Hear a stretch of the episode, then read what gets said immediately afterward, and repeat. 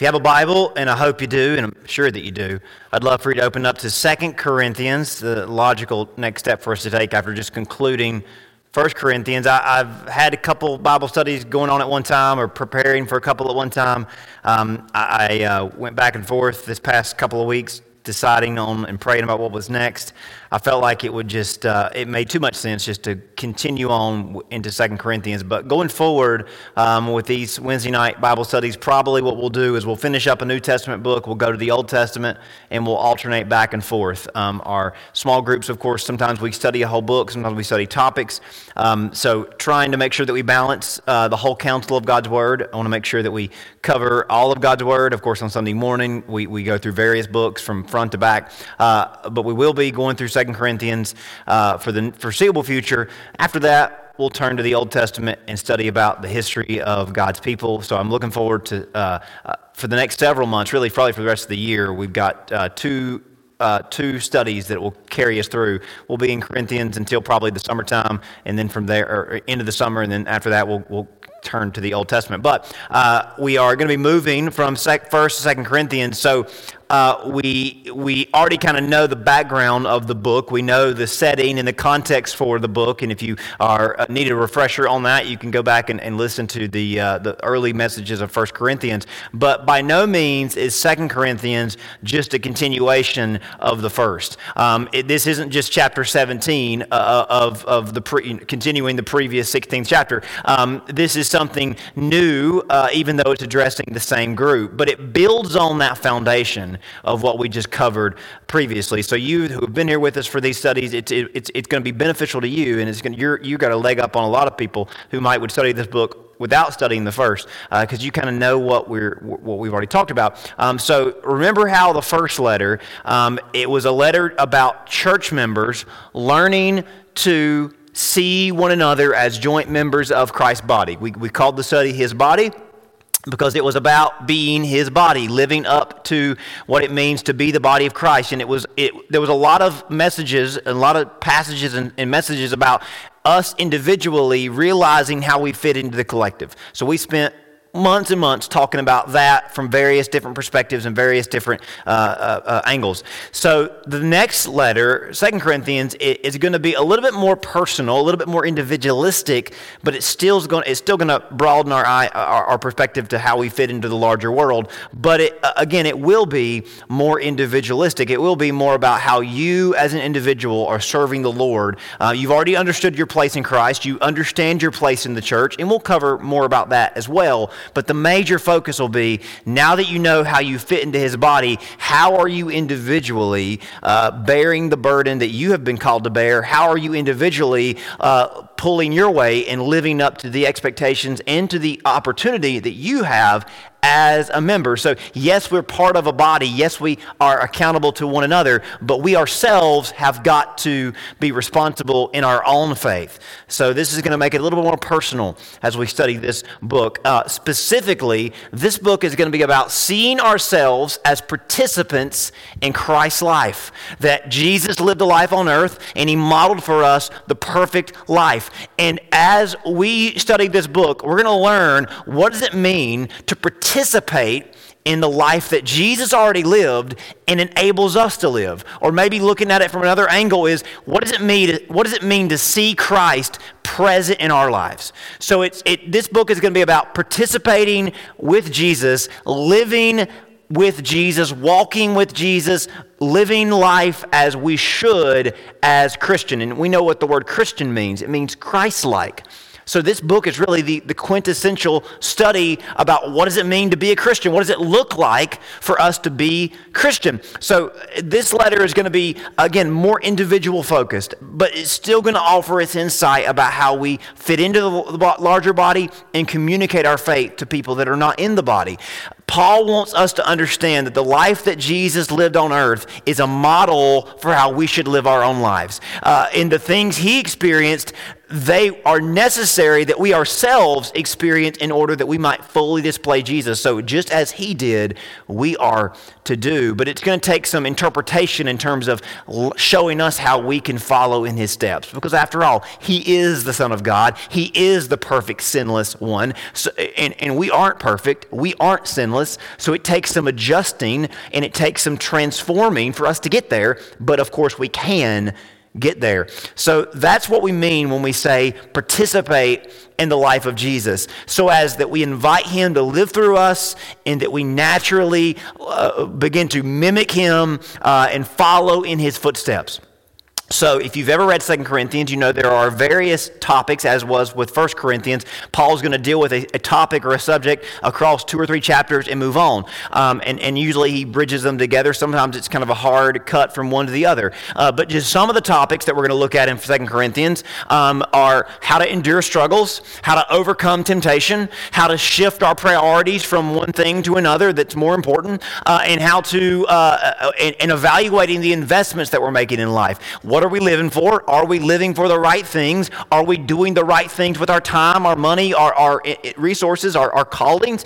Uh, so we've these, these topics are not new. These topics are elsewhere in the Bible, but we're going to learn them through the lens of living like Jesus or, and learning to live through Jesus and letting Jesus live through us. So it's like that question that was popular in the 90s. Um, this, chap, this book is going to be about asking the question, what did Jesus do? Or what would Jesus do? And, and we know what Jesus would do by looking at what he did do, right? Uh, if you, if you want to know, hey, what did Jesus do? Look at what he did, right? If you want to know what Jesus meant by what he said, watch what he did. So we're going to learn about learn how to live through Christ and how to let Christ live in us by asking the question, what did Jesus do when he was on earth? How did he react to things? Uh, because as we're going to learn tonight, he faced a lot of unexpected twists and turns. He faced a lot of things that would not have been easy for him to deal with, yet he still uh, navigated uh, down those challenging roads. So Paul is not going to reference a, a, gospel account or passage in every chapter, but it's clear as he teaches that he's calling back to the things that Jesus himself faced and did and reacted um, in, in his own life. So when it's appropriate, as we will learn tonight, as we'll see tonight, we'll be looking back to the gospels uh, to help you see some references, to cross reference some chapters and, and verses um, for your own benefit going forward. Um, I don't think there is a better book to study in terms of translating Christ's walk to our own. Uh, translating Christ's walk to our own, as in looking at what Jesus did, learning that that is the standard for Christianity, and figuring out how do we make that something we can do? How, how can we take the way Jesus lived and make it doable or possible for us to ourselves follow suit? So, Paul is going to give us practical lessons, chapter after chapter chapter about how we should process whatever we're going through as people who are in Christ. Now, that's a phrase that it's all over the New Testament. Uh, we're going to read about it a lot in this book. It's all over Paul's letters. But the reason why we're titling this study In Christ is because this book is all about learning what it means to be in Christ. Our lives are now in Him, and His life is now in us. So the more sensitive and aware we are of Him being us, us being in Him, our ability to experience Him, uh, the more we will be filled with all the things that we associate Christianity with and the Bible says is possible for us to have in our hearts. Those spiritual blessings, those spiritual gifts, or those spiritual traits. Um, this book is going to show us how we can be filled with comfort and hope and faith and courage and joy and peace peace, confidence, and optimism. That these things the Bible says that we should have as Christians that we often only have some of the time, or we often only have a little bit of.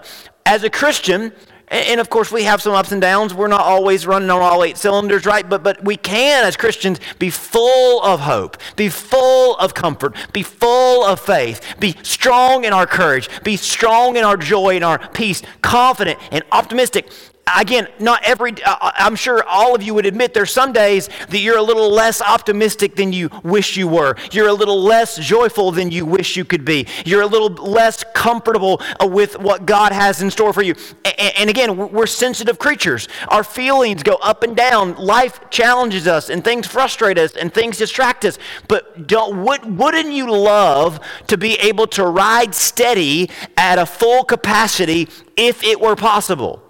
Wouldn't you love to always have an unwavering hope, an unshaken hope? Wouldn't you love to always have the comfort that God promises? Wouldn't you love to always have a strong faith? Wouldn't you love to always be full of joy, overflowing even? Wouldn't you love to always have a peace that surpasses understanding? Wouldn't you love to always be confident in the faces of uncertainty? Wouldn't you love to always be an optimistic person or a, or a joyful person, a, a believing person no matter what? Of course you would. And, and we'll be the first to admit, we wish we had more faith. We wish we had a stronger hope. We wish we had peace all the time. And again, I'm right there with you. There are days that we fall short, and there are days that things discourage us and distract us, but this book makes it possible. This book shows us a path forward. Whether you take it or not, whether you choose to follow it or not, that's up to you, that's up to us. But by the power of the Holy Spirit, this book says we can ride at that full capacity if we will just learn what it means to be in Christ and what it means that Christ is in us. Now, I don't think there's a person in this room tonight that would say, I don't want these things. I just want to have a little bit of hope. I, I want to be, I want to get all upset every day when things go, go the different way than I expected. Nobody wants that, right? This book's going to show us the path forward. We're going to j- see just what it has to offer, get a full dose of its power in tonight's introduction. Uh, and Paul does not waste any time getting to the point. Um, he's already established the relationship with these, these Christians at Corinth. He's taught us what it means to be in the, be the body of Christ now he wants to teach us, as he did them, how to make the most, how to make the most of being in Christ. So if you want to make the most of your Christian life, if you want to make the most of what it, of your placement in Jesus, this book has so much to offer you. I think coming off the Easter season, this lesson specifically will help us have a deeper understanding of who Jesus was, what he went through, and how we can learn to live like he lived. So, right off the bat, verse 1 and 2 is a very short introduction, and we'll cover a few of the pleasantries that Paul mentions, and then we'll get into the bigger message. But I do want to focus on a couple things that are in these first couple verses. Paul, an apostle of Jesus Christ by the will of God, underline that if you will, by the will of God, and Timothy, our brother, who is writing or who is along with Paul in his journey, to the church of God which is at Corinth, with all the saints and that's another phrase that you should highlight or underline. With all the saints who are in all Achaia, grace to you and peace from God our Father and the Lord Jesus Christ. And that's another phrase to underline and highlight there. Our Father and our Lord, or it says our Father and the Lord, but it, the idea is that it's our Father and our Lord. So, three things I want to bring out of these two verses. We are not here by accident. We are not alone, and we will never be abandoned. Right off the bat, here's what Paul wants you to know as a Christian that we are not, that is no accident that you are here. It is no accident that you are part of the body of Christ. You are not alone as a Christian, and you will never be abandoned as a Christian. I tell you, these are some of the most comforting headlines for any Christian to dwell on at least once a day you should read that you should remind yourself of these three things that are true about you as a christian. You are it is not an accident that you're here. It, it is it is not an accident that you are a part of the family of god. You are not alone on this journey and you will never be abandoned. So let me just go through these real quickly. Paul starts out in many of his letters by reminding us that he was made an apostle by the will of God. Here's what he means God is not surprised that you are here that God is never caught off guard when somebody joins his family, as in he is intentional about calling and choosing those that come into his family. So we should all know it is the will of God, it is the good pleasure of God, it, it is the delight of God that you are here tonight in this place, a part of this family. Bigger than just this physical building, a part of the family of God, spiritually speaking. You know, there's a parable that Jesus told about the wedding banquet when all the saints are in heaven waiting for the marriage supper after we've all uh, been raptured and, and, those that went before us have, have died and, and went to heaven. There's a line in that parable where Jesus is talking to someone who is in the banquet hall without a wedding garment on. This is the line in that verse that parable. But when the king came and looked at the guest, he saw there, um, there was a man who had no wedding garment. And he said to him, Friend, how did you get in here without a wedding garment? And the person in the parable was speechless. Do you know what the point of that, that, that little part of that parable is? No one is going to end up in heaven, or no one ends up as a part of the family of God without God divinely ordaining the whole process. God is not surprised to see any of us. The point of that parable is nobody just sneaks their way in, nobody d- just randomly shows up. God is intentional about selecting and choosing and calling. And that's not to say that He leaves leave some out. That's to say that everybody should understand that God is personally invested in calling you and choosing you. The point of this is to encourage us, the point of this is to remind us that you are not an accident. That nobody just goes to heaven because they're just associated with the movement. You go to heaven and you're a Christian because God personally saw to it that you could be saved. Do you see what I mean there? This is not, this is to remind us that it is the will of God. God is intently and actively involved in placing you in His body and your participation in His body. So you, you, you can take heart you can take heart when you're feeling down and you think, hey, I just don't fit in. People tell me all the time, Justin, I just don't fit in. I don't, you know, I just don't think there's a place for me. Church is just not for me. You know, eh, eh, I hear all that. And listen, as someone who often struggles fitting in, I, I hear you.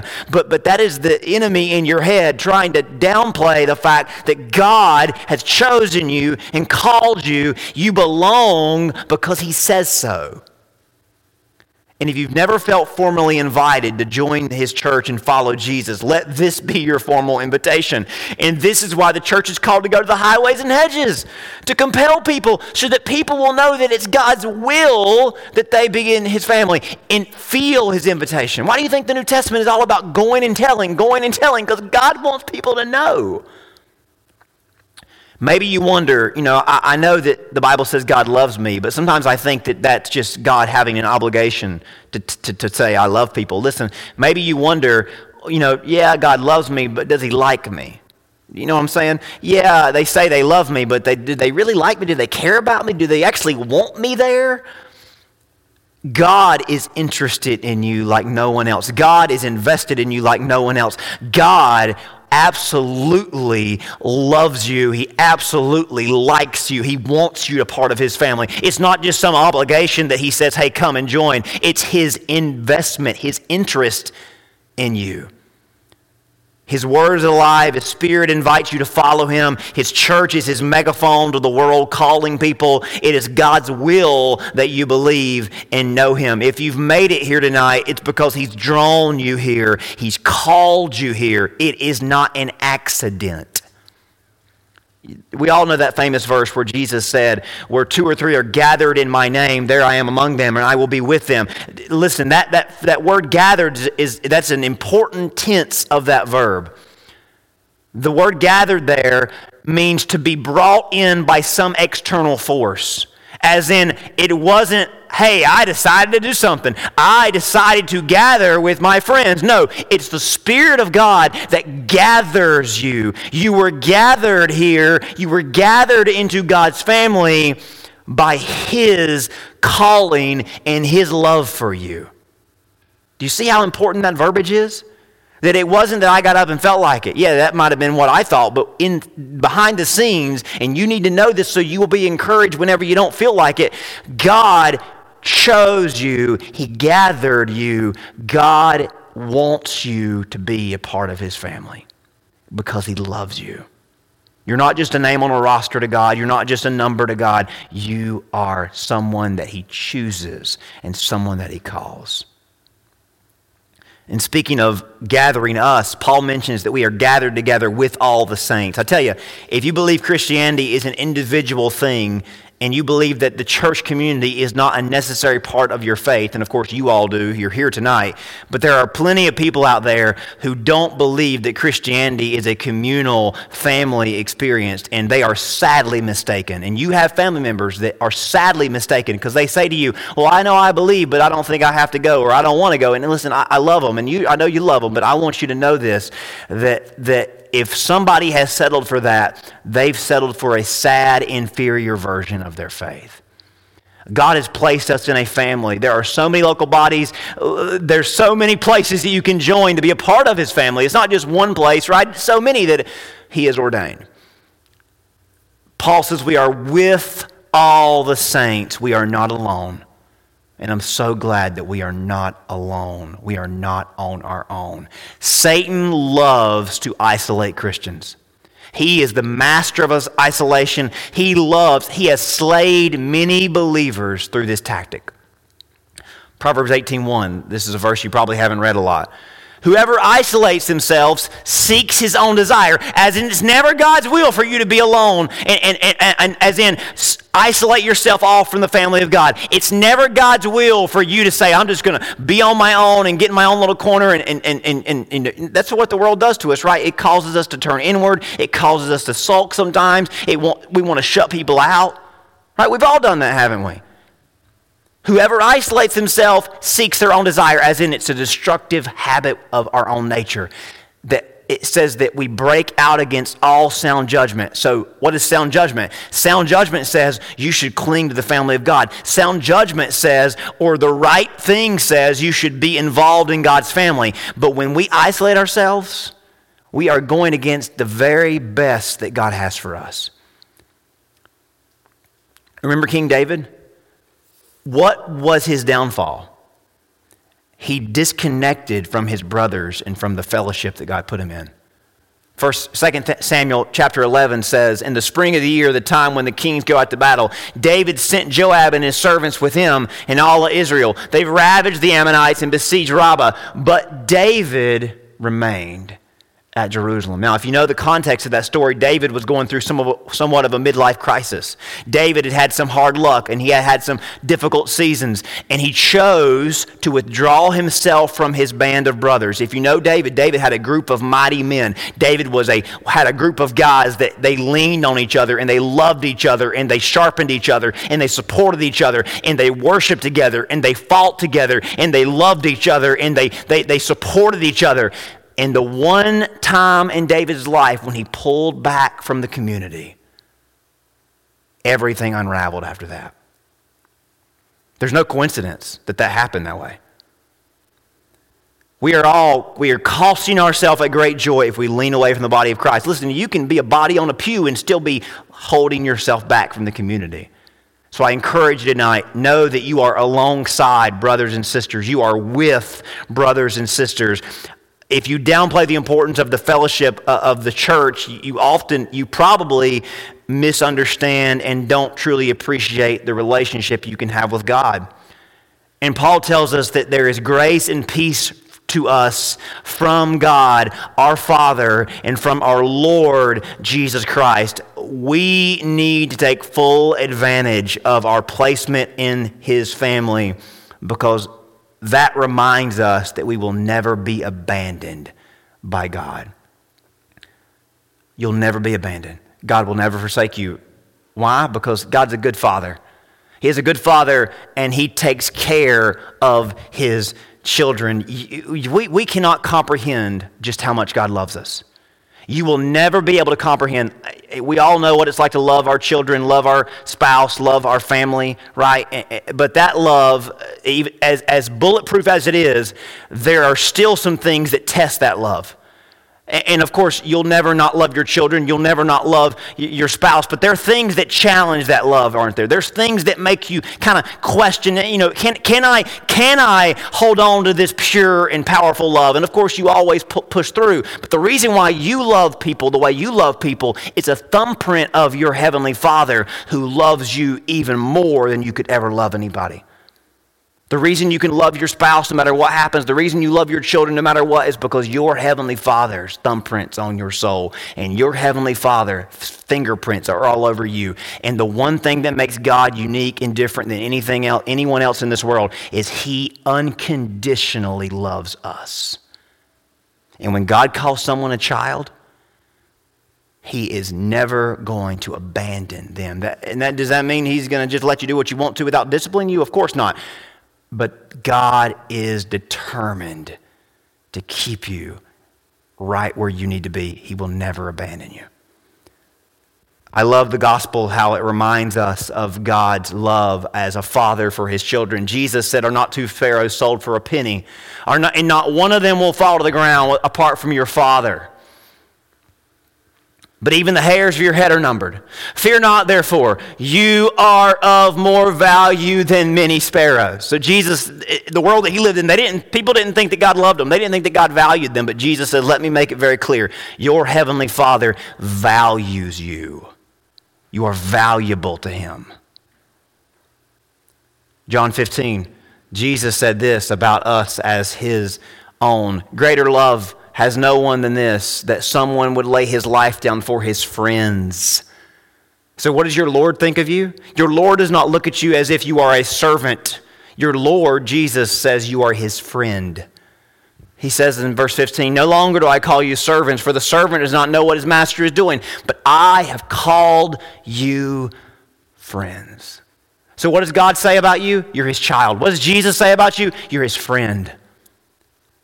Now, I don't know about you, but when I call someone a friend, I'm intending on them being my friend without anything getting in between them and me. Things challenge that friendship sometimes. But you know that Jesus will never, ever turn away you uh, as his friend. Jesus is never going to say to you, hey, we can't be friends anymore. Right? And I, that might make it, we might think, well, that's a little bit too juvenile, isn't it? No, Jesus wants that kind of relationship with you. Just as God says you're his child, Jesus says you are my friend. I've disclosed things to you that I wouldn't tell anybody else. I've revealed things to you that I wouldn't reveal to anybody else. You are more than a servant, you are a friend. Now, if you look at chapter 14 of John, you hear these incredible promises. I will not leave you as orphans. I will come to you let a little while, and the world will see me no more, but you will see me. This plays right into the word it means to be in Christ. Because I live, you also will live. In that day, you will know that I am in the Father, and you in me, and I in you. And there we get a preview of what first of what Second Corinthians is all about. It's about being in Christ to the most to the highest level, to the furthest extent. It's about making the most of what it means that Jesus is in us and we are in him. But as we segue into what the next few verses talk about, let me ask you a question.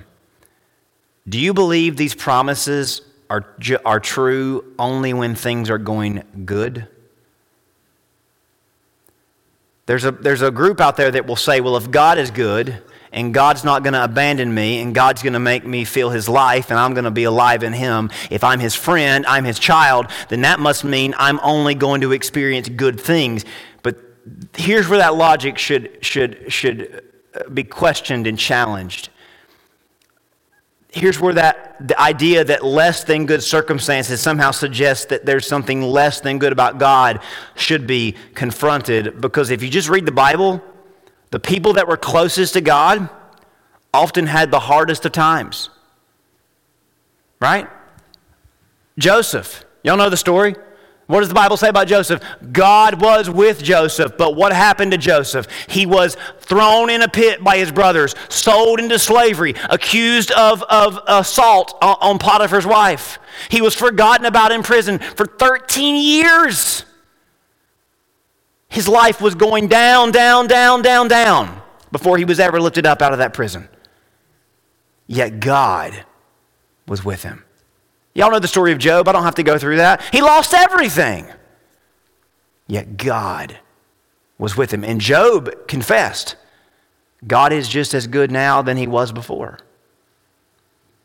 The story of Moses may be less than, we're less than aware. Of course, Moses was a leader, but Moses suffered a lot He went 40 years on the backside of the desert after he murdered a man uh, to try to help it. To, he killed a man to protect his people, and they rejected him at first.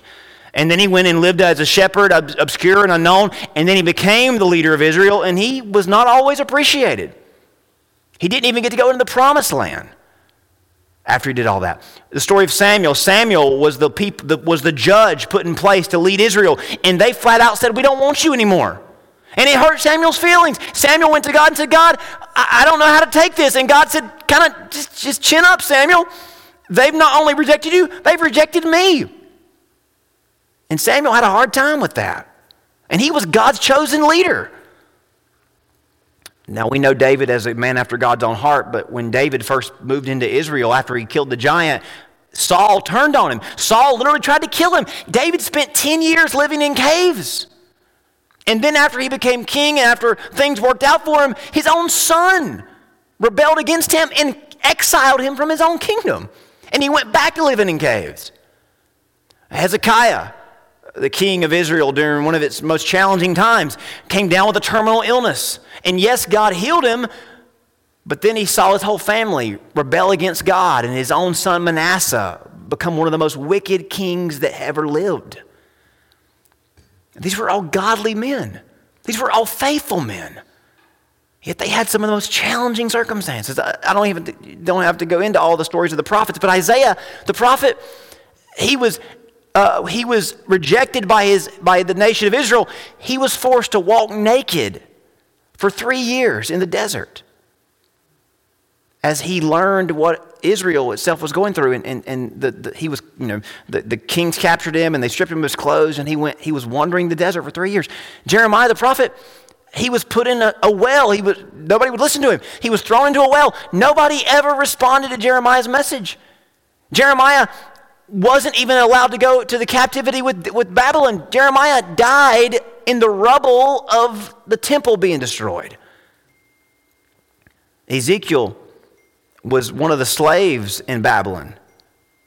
And the Bible says that God took his wife from him so that he would feel what God felt when Israel left him. God killed his wife. And he had to live through that. Daniel, we think about Daniel being a great leader, but Daniel was taken from his home as a teenager. He was emasculated. His manhood was taken from him. His name was changed. His language was changed. These were godly men, yet all of them suffered. Do you think they ever wondered, is God still good? Yet they knew the goodness of God like nobody else. We could go on. John the Baptist. Jesus said John the Baptist was the greatest man that ever lived. And we know what happened to him. He got his head cut off. And Jesus, I mean, what can you say? The, the worst of the worst happened to the very best. Do you think their hardship says something negative about God? No. So either, but, but the question is if good things only happen because God is good, the question is either God's hypocritical toward the people that served him the most, or we've got some things confused on our end. Jesus promises to live in us and live for us, for us to live by Him. He promises to never abandon us, never forsaken us. Those promises are true no matter what our circumstances are. And here's the message we will only ever arrive at the goodness of God after we've passed through the struggles of this life and bypassed what we consider good apart from God. We will only ever arrive at God's best if we pass through the struggles of this life and bypass what we would have otherwise settled for. Does that make sense? Because if God doesn't lead us to a higher place, we'll settle for something that's inferior but feels good in the moment. Think about it. Our understanding of good is largely informed and influenced without God even in the picture. But when He comes, He shows us much higher and a much better plane of existence. And sometimes, in order to get there and experience it, we've got to pass through some challenging waters. Why is that? Other than that, that's the way it's always been for all the saints. Paul is going to explain that to us from verses 3 to 7. Blessed be the God, the Father of our Lord Jesus Christ, the Father of mercies and the God of comfort, the God of all comfort, who comforts us in all our tribulation, that we may be able to comfort those who are in any trouble with the comfort with which we ourselves are comforted by God. He's, it's a wordy verse, but do you see what he's saying? We are comforted so that we might be able to comfort others in any trouble with the comfort that God gave us. For as the sufferings of Christ abound in us, listen to that. Listen, this chapter, this whole book's about being in Christ and Christ in us. Part of being in Christ and part of Christ in us is that the sufferings of Christ abound in us so that our consolation also abounds through Christ. So, what is verse 5 telling us? That in order for us to be full of the comfort of God, we've got to be full of the suffering of Christ.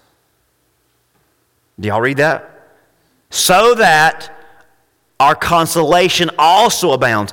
Now, if we are afflicted, it is for your consolation and salvation, which is effective for enduring the same sufferings which we also suffered. So, there's a, there's a point of evangelism here. If we are comforted, it is for your salvation and consolation. Our hope for you is steadfast, or our hope as a whole is steadfast and unshaken, because we know that as you are partakers of the sufferings, so also you will partake of the consolation.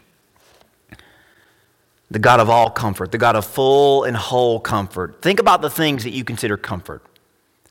We have certain categories. We have different categories for comfort, don't we? We have things that we're comfortable about with our health, with our finances, with materialism, with scheduling that we have in life.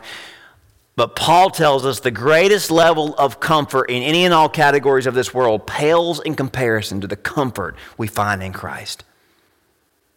He tells, he tells us in verse 5 that as we share in Christ's suffering, we can share in his comfort and in his hope. So here's what I want to give you in closing. As you face discomforting situations, Paul wants you to, to learn to consider it as sharing in Christ. Now, I don't know about y'all, but from the way I read the Gospels, Jesus faced some discomforting things. That's an understatement, isn't it? Just a few examples that I'm not saying you're going to have to experience what he experienced in full. I'm just saying, I just want to show you some things that he faced. The Bible says that Jesus was rejected by his own people. John 1:11 he came into his own and his own people did not receive him. I imagine that was a little bit discomforting, don't you? When the very people that he went to first said, We don't want anything to do with you. And, and listen, this was very close to home for Jesus. Literally, his own family rejected him. Mark 3 says, He went home to Nazareth. The crowd gathered again so that they could not even eat. And when his family heard it, that he was there, they went out to seize him, for they were saying, He is out of his mind. Now, how do you think that made Jesus feel? He's crazy. You think, well, who, who, are, who are they talking about? Well, Mark names some names in verse chapter 6. Is not this the carpenter, the son of Mary, the brother of James, Joseph, Judas, and Simon? Are not his sisters here with us? And they took offense at him. Now we know his mom came around, but his brothers, up until he rose back from the grave, his brothers said, No, thank you. He's crazy. They were offended by him, as in they didn't want anything to do with him. I imagine that's pretty discomforting, don't you? You know what else is pretty discomforting? Jesus didn't have a home. Foxes have holes and birds of the air have nests, but the Son of Man has nowhere to lay his head. Now, listen, I don't know about you, but I take for granted that I have a family that loves me and I have a home. Now, a lot of people in this world don't have those things. So I'm not saying I'm not very blessed. But Jesus did not have a home and he did not have a family. Those are, those are basic human needs, aren't they? Right? I mean, we think so. Not even considering what he went through on the, the build up to Easter. We went over this on Good Friday. He was mocked, spit upon, beaten, pierced, nailed to a cross. Isaiah the prophet looked forward and gave us this prophecy about Jesus and what Jesus was thinking as he went through this stuff. I gave my back to those who strike, my cheeks to those who pulled out my beard. I hid not my face from disgrace and spitting. And Jesus, this is Jesus saying, I didn't hide from it. I didn't say, oh, I shouldn't have to face this. But the Lord God helps me, therefore I have not been disgraced. Therefore I have set my face like a flint, and I know that I shall not be put to shame. He who vindicates me is near. What is Jesus saying? I know that if I'm facing this, God has something better for me in the future. And for me to get to God's best, I'm going to have to go through this. I know I'm a pretty big nerd, so I, I, know I bring up a lot of stuff, but this probably isn't too random of reference there was a Batman trilogy that came out about 15 years ago. Uh, Christopher Bale played Batman, and, and, in the trilogy, one of the themes in the trilogy was how Batman, Bruce Wayne's very famous, very wealthy man, very powerful man, but he went through a lot of personal loss. And the theme of that trilogy is uh, centered around a question that, that Bruce Wayne asked Alfred, his, his butler. And if you've ever seen the movies, you've probably heard this question. But Bruce Wayne asked Alfred at one point in the movies, why do we fall?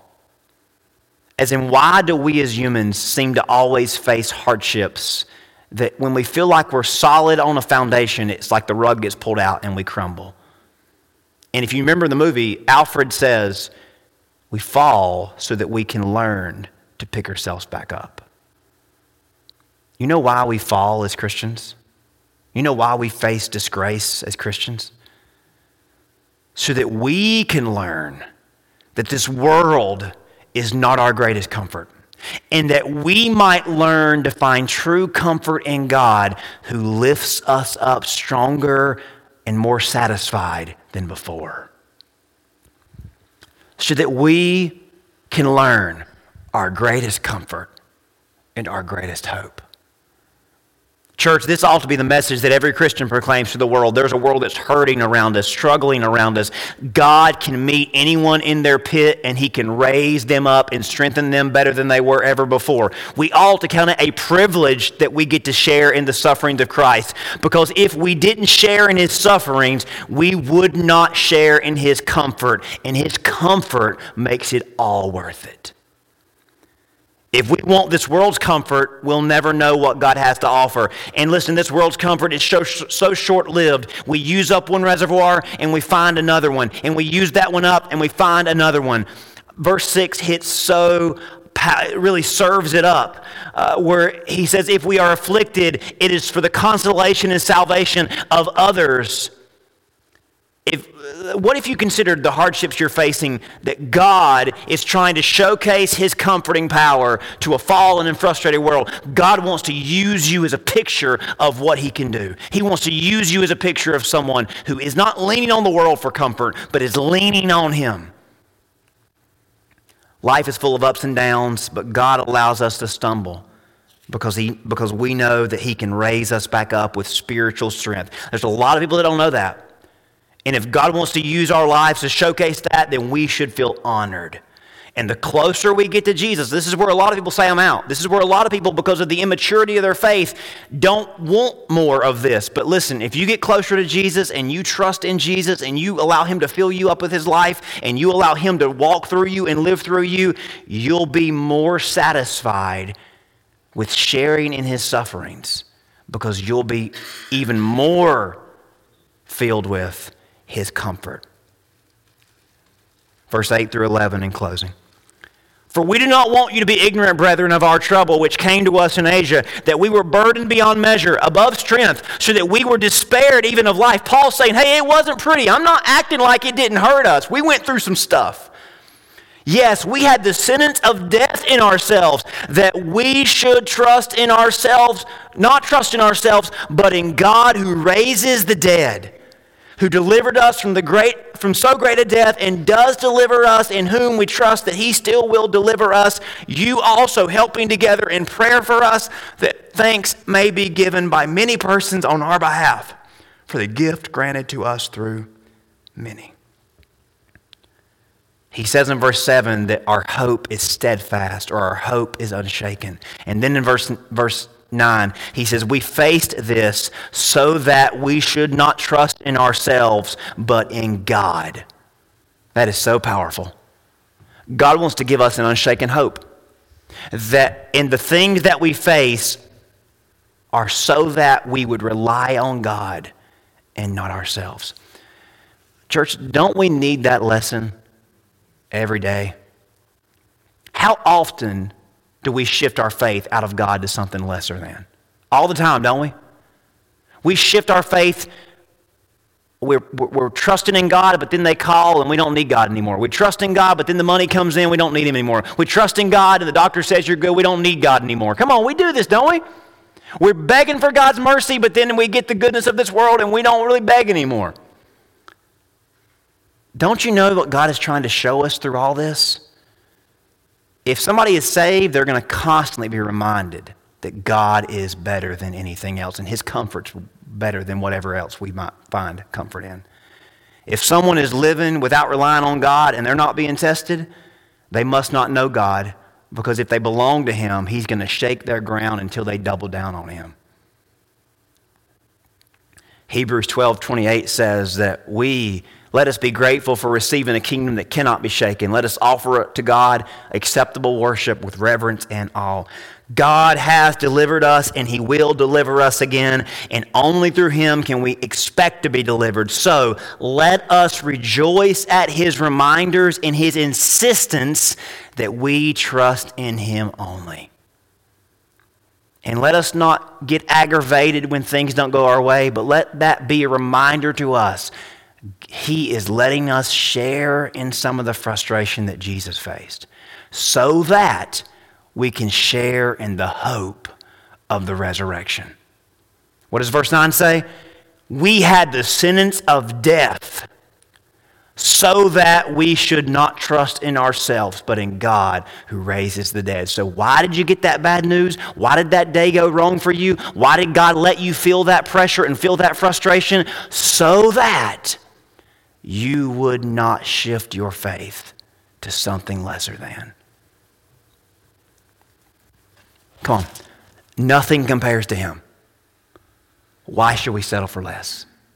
So, what's lesson number one in being in Christ? What's lesson number one in having the life of Christ in us and having us in the life of Christ?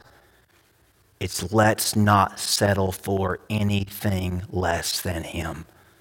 His hope and His comfort are greater than what this world offers us.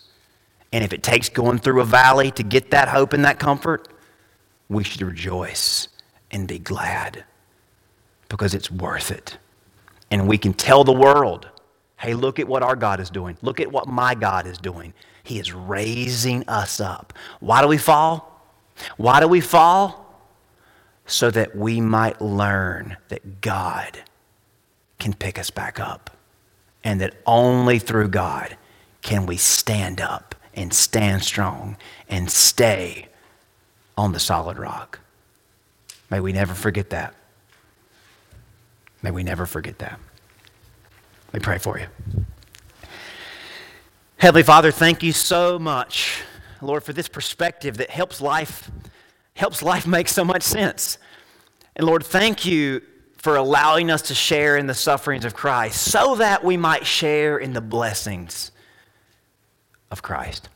Father, I pray you might would encourage us tonight that maybe some things that we faced that were less than ideal, maybe we now realize they were part of your plan to lift us up and to raise us up and to strengthen us.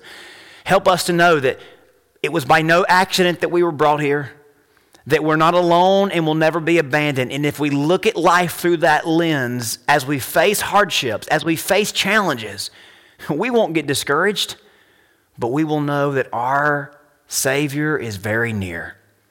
And our God will vindicate us. And that in the, in the midst of this struggle, we're going to feel and experience something that we would not have otherwise.